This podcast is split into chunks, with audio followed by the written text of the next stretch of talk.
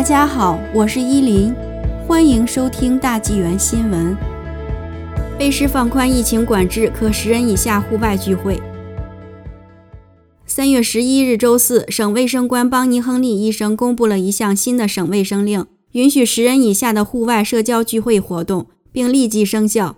亨利说，这意味着本省居民可以在户外与朋友见面喝咖啡，也可以在户外与爷爷奶奶见面。他强调，不过这应该是同一组的10个人，而不是不同群体组合的10人。目前对室内聚会规定没有变化，例如儿童不能留宿。新规定仍要求人们在户外社交时保持距离，可以在公园和居家院落聚集活动。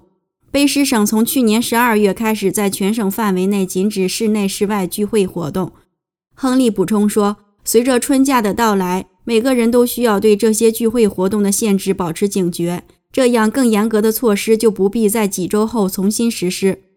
放宽限制的原因是，虽然本省 COVID-19 病例仍在增加，但很少有证据表明病毒的传播是在户外进行的。本省还将在圣帕特里克节引入类似于除夕夜实施的酒类销售政策，即餐馆、酒吧和酒类商店可出售酒品直至晚间8点为止。但其他对餐馆和酒吧的限制依然有效，包括你只能与你的家人或家庭组合坐在一张桌子上。